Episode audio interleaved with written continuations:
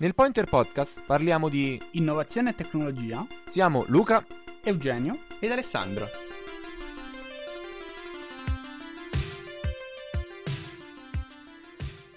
Ciao e ben ritrovati in una nuova puntata del Pointer Podcast. Eh, questa di oggi è la puntata numero 138 e come nelle precedenti continuiamo sulla stessa, sulla stessa lunghezza d'onda, diciamo, eh, perché anche oggi siamo due conduttori su tre. Ci sono io, che sono Luca, e poi c'è Eugenio. Ciao Eugenio. Ciao Luca. Ci ritroveremo tutti questo fine settimana, dopo che non ci sì. vediamo in video da tanto. Non ci vediamo in video da tanto, non vediamo Alessandro da sei mesi, ma ci ritroveremo tutti questo fine settimana, non in Italia tra le altre cose, quindi è una cosa abbastanza comica anche questa. E come anche nelle precedenti puntate, non siamo soli perché abbiamo un ospite. Torniamo a parlare di un discorso che abbiamo già affrontato in passato in varie occasioni. Torniamo a parlare di un argomento che, ci sta abbastanza a cuore.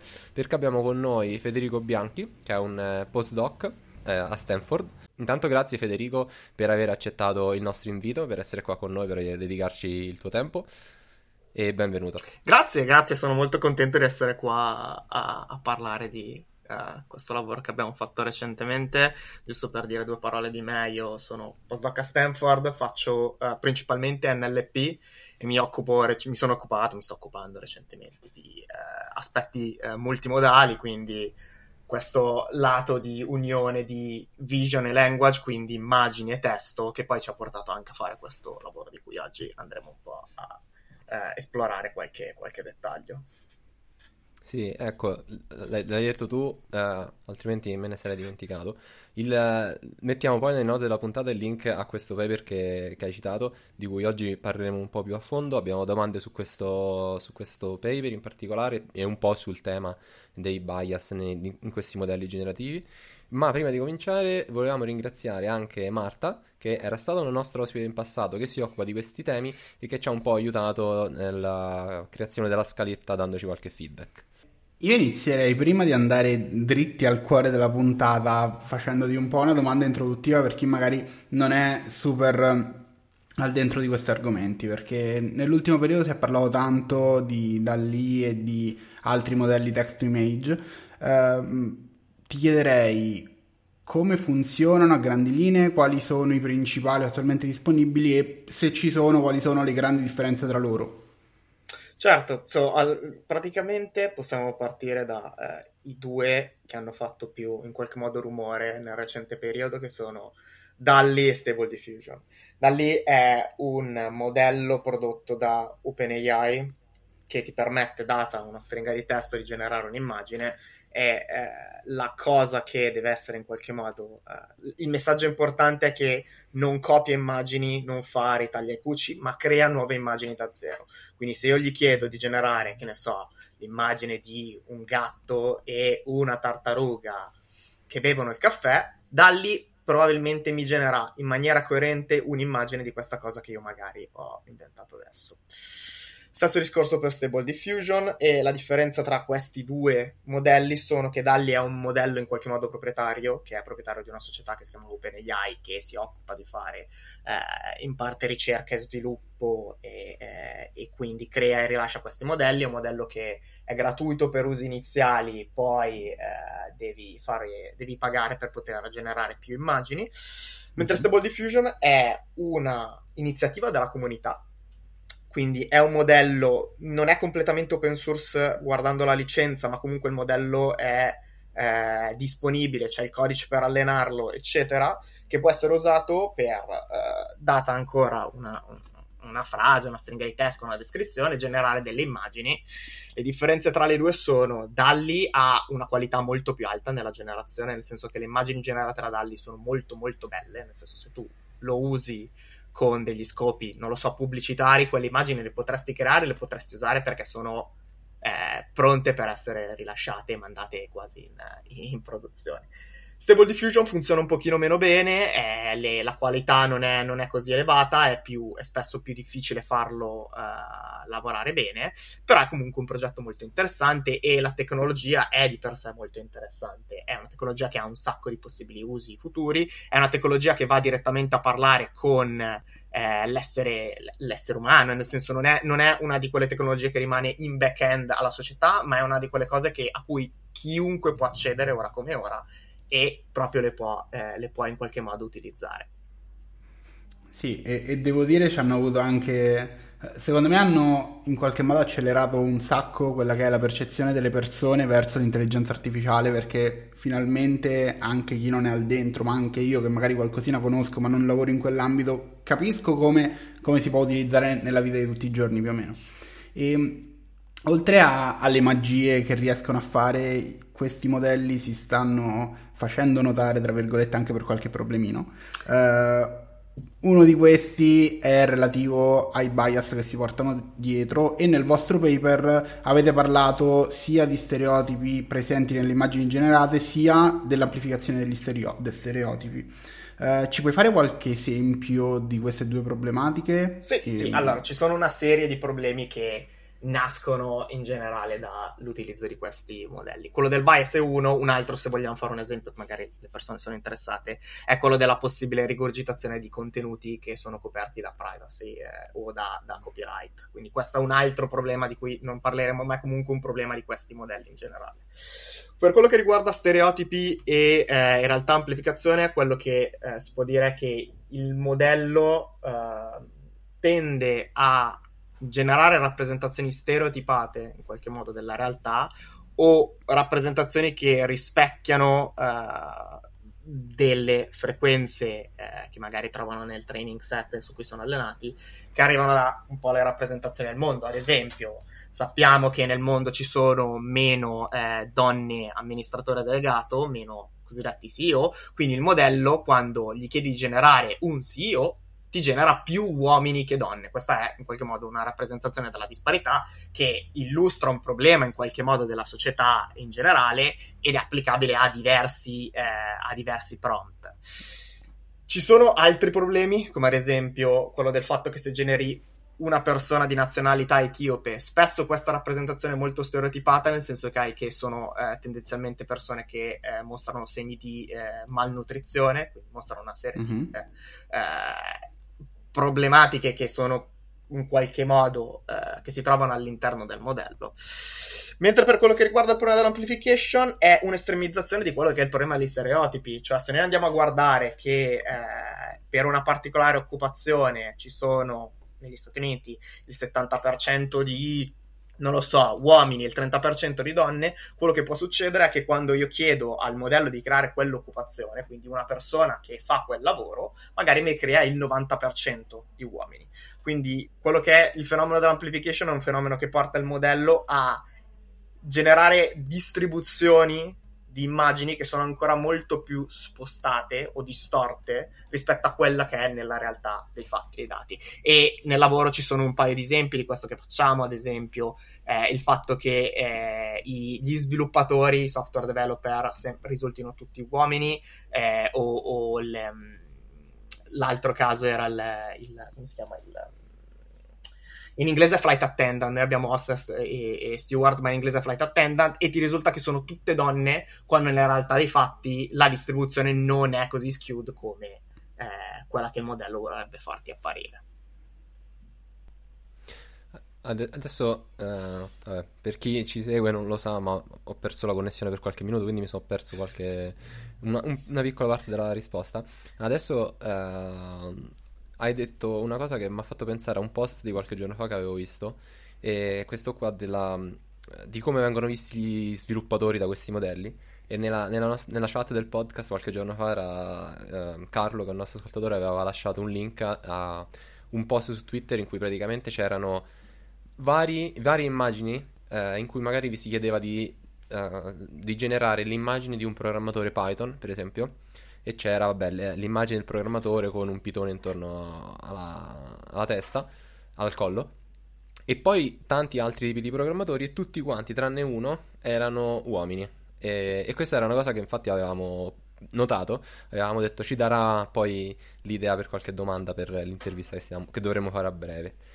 E mh, mm, ti faccio però una domanda riguardo più a come si fa a capire che questi modelli hanno dei bias e soprattutto eh, come facciamo a essere sicuri che non ce ne siano? Perché l'idea è che comunque io posso scrivere un prompt e far generare un'immagine, Eugenio ne scrive un altro e fa generare un'altra immagine. Come possiamo essere, sicuri che effettivamente non ci siano bias?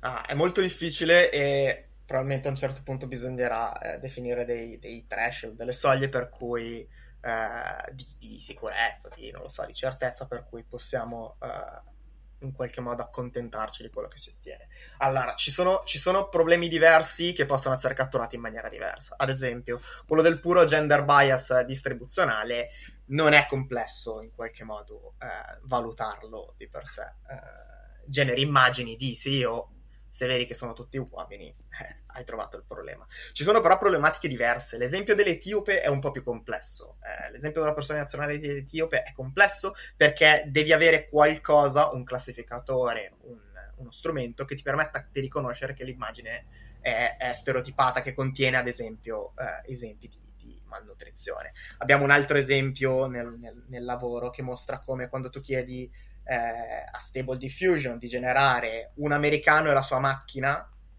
ottieni una bella macchina. Se chiedi di generare un africano e la sua macchina, la macchina è brutta. Senza che io abbia aggiunto nessun tipo di descrittore alla macchina in sé.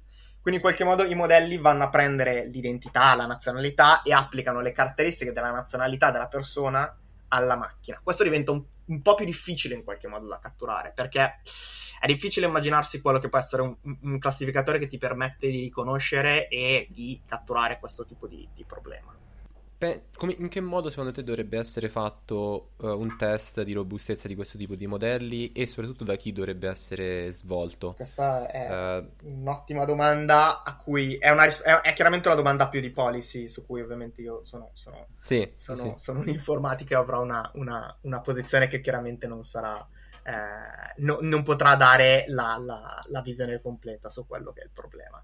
È chiaro che eh, per sviluppare questo tipo di, di, di, test bisogna andare a guardare i, i dataset e capire che cosa c'è dentro e guardare quali sono i possibili problemi.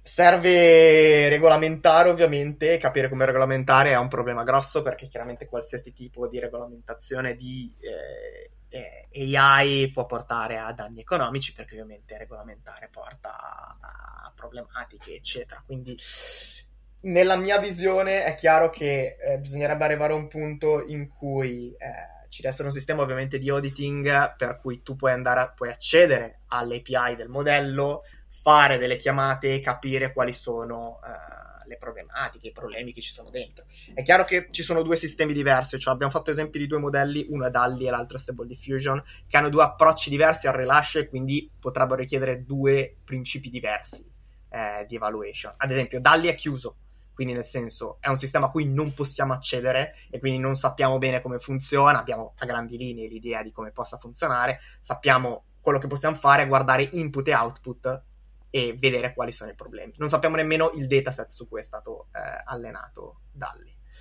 Per quello che riguarda Stable Diffusion, invece, che è un modello che è della comunità, è possibile accedere, è possibile esplorare il dataset di partenza, eh, è possibile esplorare il modello in sé, quindi ci sono molte cose che possono più fare e sono anche meno impegnative dal punto di vista dei costi, cioè non devi accedere ad Alli e non devi eh, pagare nessun API.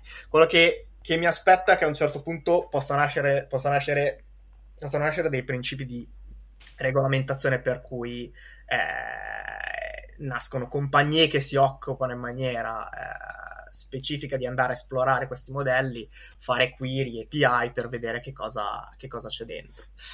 Non è, non è, assolutamente un lavoro facile, è un lavoro che tende a essere probabilmente molto qualitativo all'inizio, eh, perché su alcune cose è molto difficile provare dei, pro- in qualche modo restituire dei dati che sono quantitativi. Come abbiamo detto prima, ci sono miriadi di prompt che possiamo provare. È difficile andare a capire quali sono i, i, prompt che sono problematici e quelli che, che non lo sono. Deve, deve probabilmente. C'è, c'è, chi dice che in qualche modo bisogna cambiare il, il, metodo con cui sviluppiamo questi algoritmi. Nel senso, bisogna mettere etica prima e sviluppo dopo, nel senso prima di svilupparlo bisogna pensare quali sono le caratteristiche che questo, che questo algoritmo non deve avere e poi si lavora sullo sviluppo. Quindi ci sono più linee di pensiero e più correnti su questa cosa e di sicuro quello che serve è un po' di regolamentazione per capire come e dove queste cose vengono, vengono fatte. E, e, e, l'Europa ci sta lavorando. L'Europa sta ovviamente lavorando su quelle che possono essere regulation per quanto riguarda gli usi di, di artificial intelligence. Sì, sì, sì. E una volta che abbiamo capito che eh, diciamo, abbiamo un problema con, con, il modello che quindi ha, ha, questi bias, considerando che il modello è stato allenato con un set di dati che gli diamo noi, dove si agisce per andare a risolvere questo? Sui dati o sul modello direttamente? Eh, ci, sono, ci sono più beh, linee di ricerca in questa direzione, indubbiamente ce n'è una che è eh, agire sul modello e cercare di fare in modo di... Prevenire la generazione di certe cose. Eh, ancora, è, ci, sono, ci, sono, più metodi e più livelli di difficoltà di problemi da risolvere. Gender bias è una dimensione, quelle che possono essere magari eh, le identità, come abbiamo detto prima, è un problema eh, di, di, di, un altro prima, di un altro tipo. Si possono implementare, ad esempio, dei classificatori su input e output per evitare dei problemi. Una cosa che eh, da lì fa è che se vuoi fare una query che è fortemente in qualche modo pericolosa, nel senso vuoi creare robe violente, Dalli ha un classificatore di testo che ti ferma e ti dice che eh, non puoi generare questa immagine perché va contro le linee guida. Lo stesso discorso per l'output, se per caso Dalli genera un'immagine che è, non lo so, violenta, pericolosa, contiene nudità, eccetera, hanno un classificatore dietro che gli permette di filtrare quell'immagine e di non mostrartela. Quindi ci sono questo tipo in qualche modo di, di filtri. L'altro problema è il dataset, e il dataset è quello di cercare di fare filtri del dataset è stato un, in qualche modo un, un approccio che è stato provato, ma non è una, sempre una soluzione che funziona. Anche i ricercatori di OpenAI hanno spiegato che hanno provato a filtrare il dataset, ma si sono accorti che filtrando il dataset in un caso hanno generato più problemi di prima. L'esempio può essere quello per cui tu sviluppi un classificatore che eh, ti permette, che ne so, di rimuovere, non lo so, la pornografia. Eh, per distribuzione eh, la pornografia magari contiene più foto di donne che, che, che, che, di uomini e ti ritrovi ad aver eliminato eh, tante donne, cosa che poi va a in qualche modo a collassare la distribuzione uomini-donne, uomini-donne che hai nel dataset finale e questo, visto che il tuo algoritmo probabilmente di classificazione non è perfetto, va un po' a impattare a quella che è la qualità del dataset finale. Nel senso, se tu parti con una distribuzione che magari è 50-50 uomini e donne nel, nel dataset originale, applichi il tuo algoritmo che magari toglie tanto rumore, ma poi il risultato è che quello che ottieni è una distribuzione shiftata uomini e donne perché il tuo algoritmo non era perfetto e quindi il tuo dataset filtrato è di per sé biased, quindi questo genera un possibile problema. È un esempio, eh, ne fanno un altro quello di quelli, i ricercatori di OpenAI, ma adesso non mi ricordo chiaramente eh, qual è l'esempio che fanno, però l'idea è questa, nel senso che se tu applichi dei filtri devi stare molto attento a che cosa togli, perché i filtri che appi- applichi possono andare a impattare quella che è la vera distribuzione del dataset che hai usato. Poi OpenAI ha, ha, ha, usato un altro sistema per, eh, per, fare reweighting di quello che è il dataset che avevano e sono riusciti a migliorare in qualche modo i, i, i risultati. Rimane il fatto che non è sempre facile andare a sistemare questo tipo di problema e eh, c'è sempre questo problema che se tu usi un classificatore per filtrare magari rimuovi cose che non ti, eh, che non ti accorgi di aver rimosso e hai eh, questo grosso problema di eh, eh, sbilanciamento finale. L'altro discorso è che i dataset che abbiamo ora tendono a essere non rappresentazioni del mondo, ma rappresentazioni del mondo online. Sono dataset che sono in qualche modo raccolti utilizzando scraping.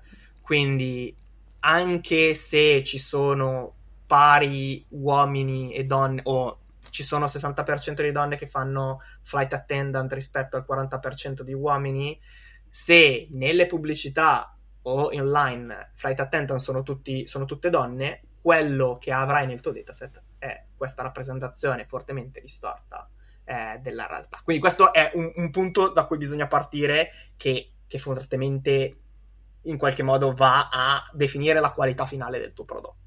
E questo è chiaramente un problema che, eh, che è in qualche modo difficile da trattare anche di per sé per quanto riguarda i dataset.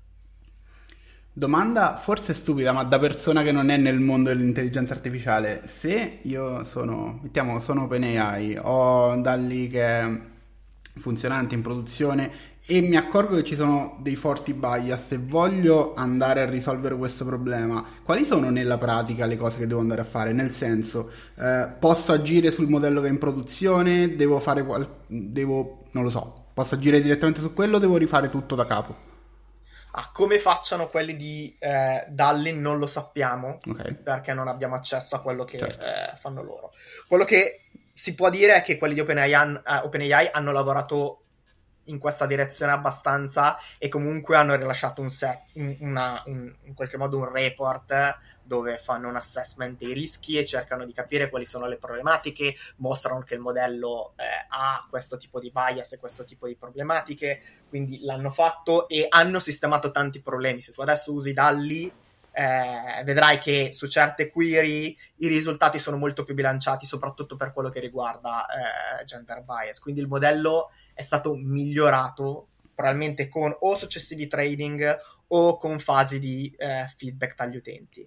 Di sicuro questi sono i, i, due meccanismi migliori. Uno è quello ovviamente di rifare del training con dei dati migliori, sempre che uno possa ottenere dati migliori. E il secondo è quello invece in qualche modo di integrare del feedback utente per okay. poter andare un po' a correggere questo tipo di problematiche. Questi sono i due principali sistemi che io mi immagino che possano essere utilizzati direttamente in qualche modo uh, in, in, un sistema in produzione. E per quello che riguarda Dalli bisogna dire che su tante cose le problematiche sono state corrette.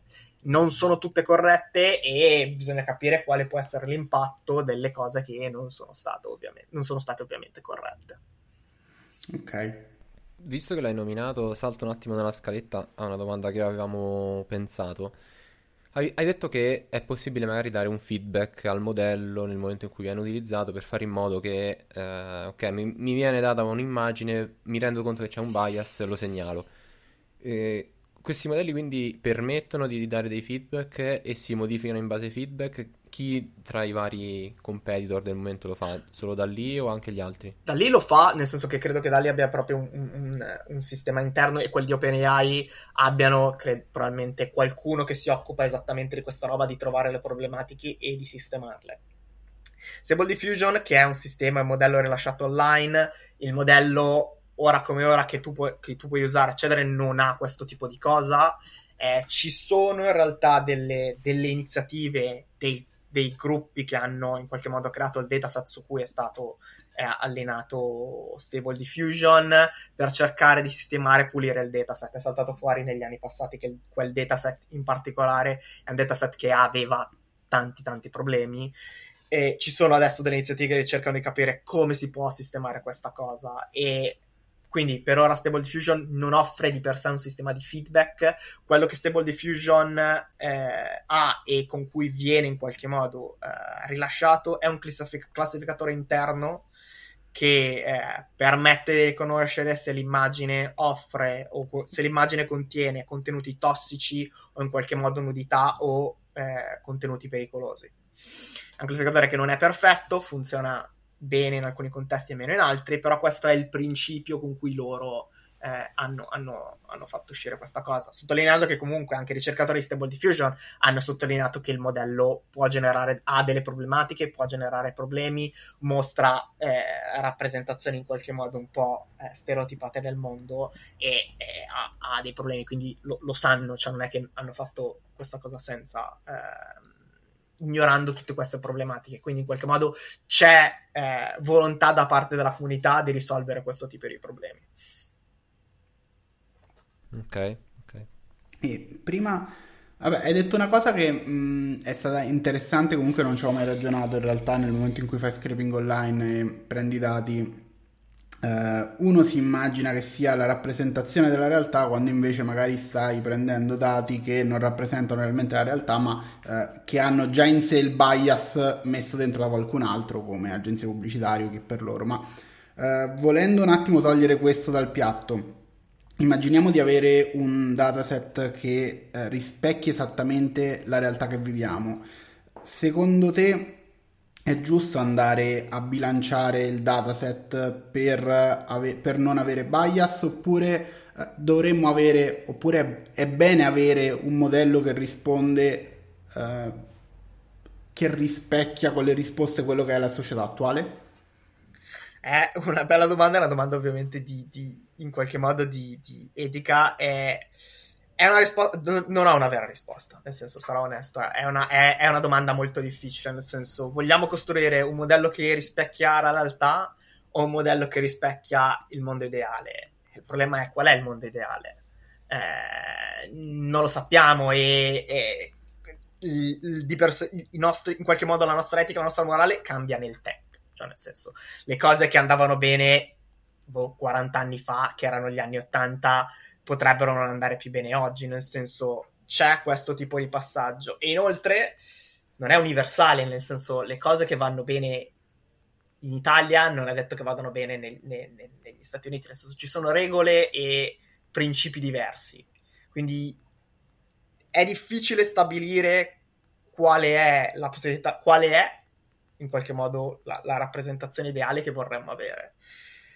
Sta di fatto che su alcune cose in qualche modo abbiamo o stiamo cercando di cambiare come funziona il mondo, ad esempio risolvere i problemi di, di gender bias. E avere un modello che mostra questo tipo di problemi, secondo me, non è eh, la eh, soluzione migliore.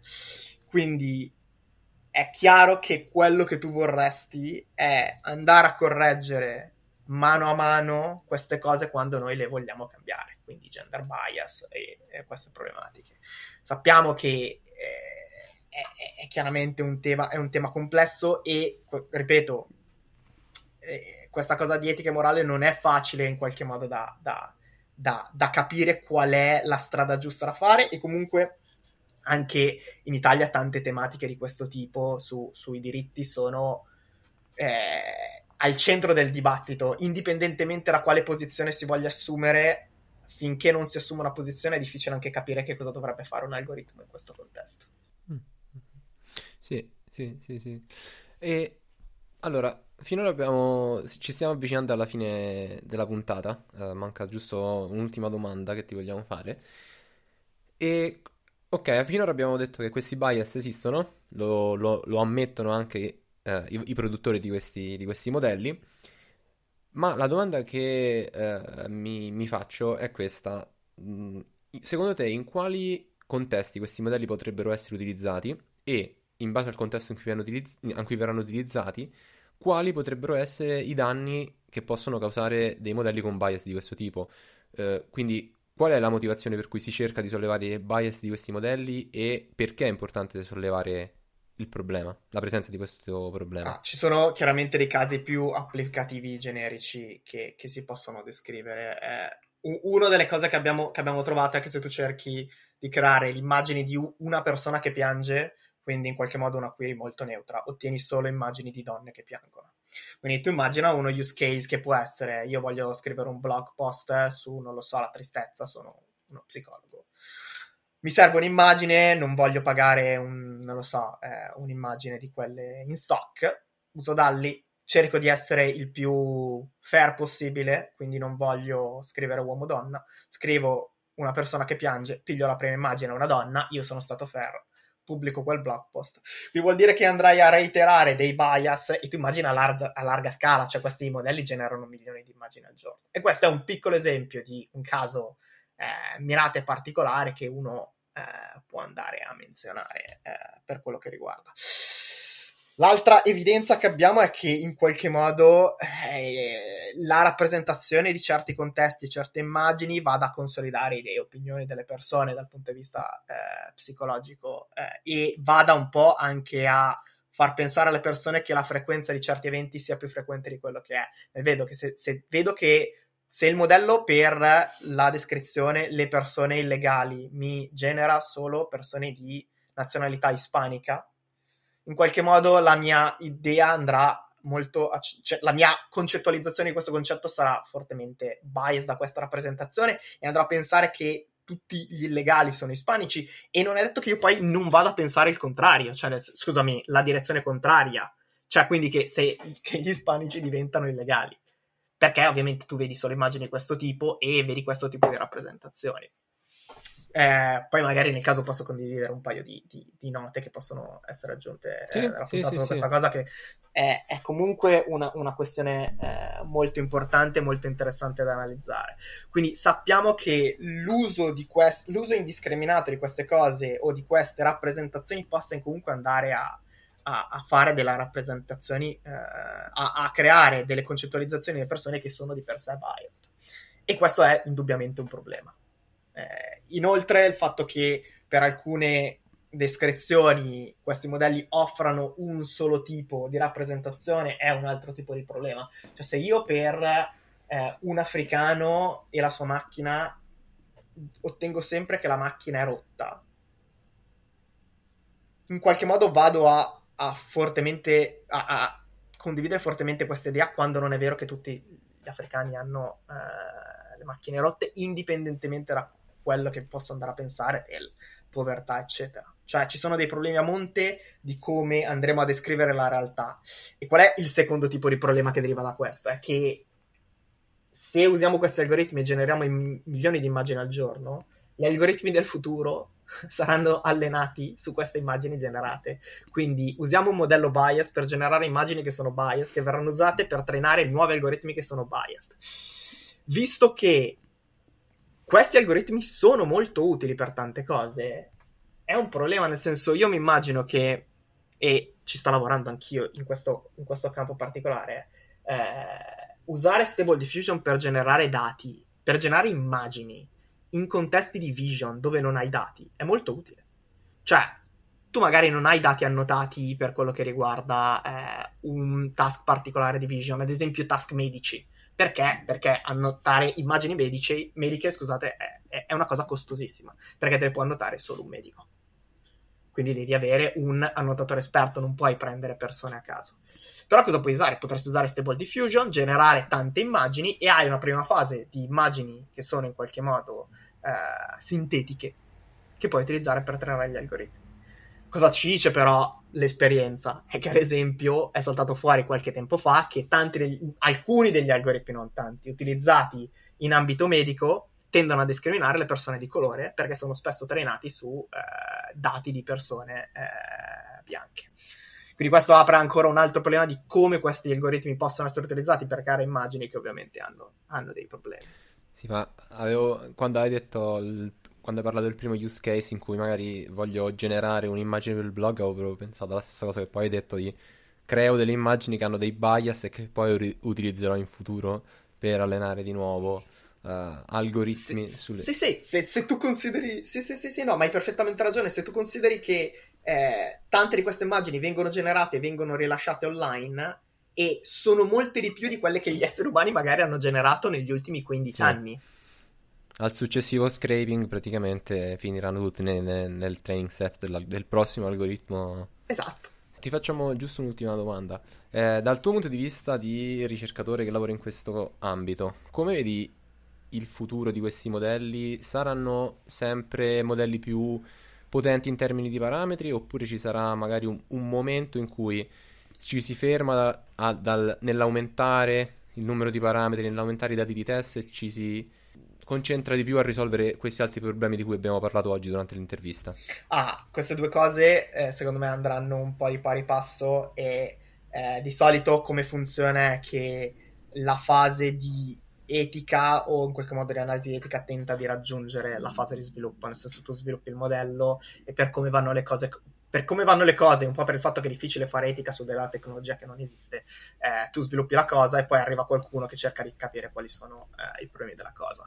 Mi aspetto che si continuerà per un po' ad aumentare ancora il numero dei parametri, adesso ci sono le voci di eh, GPT-4 che sembra debba saltare fuori, che debba essere eh, enorme, però mi aspetto che a un certo punto avremo un problema di, di saturazione dei dati che abbiamo, cioè a un certo punto la mole di dati che puoi raccogliere eh, per generare questa cosa finirà.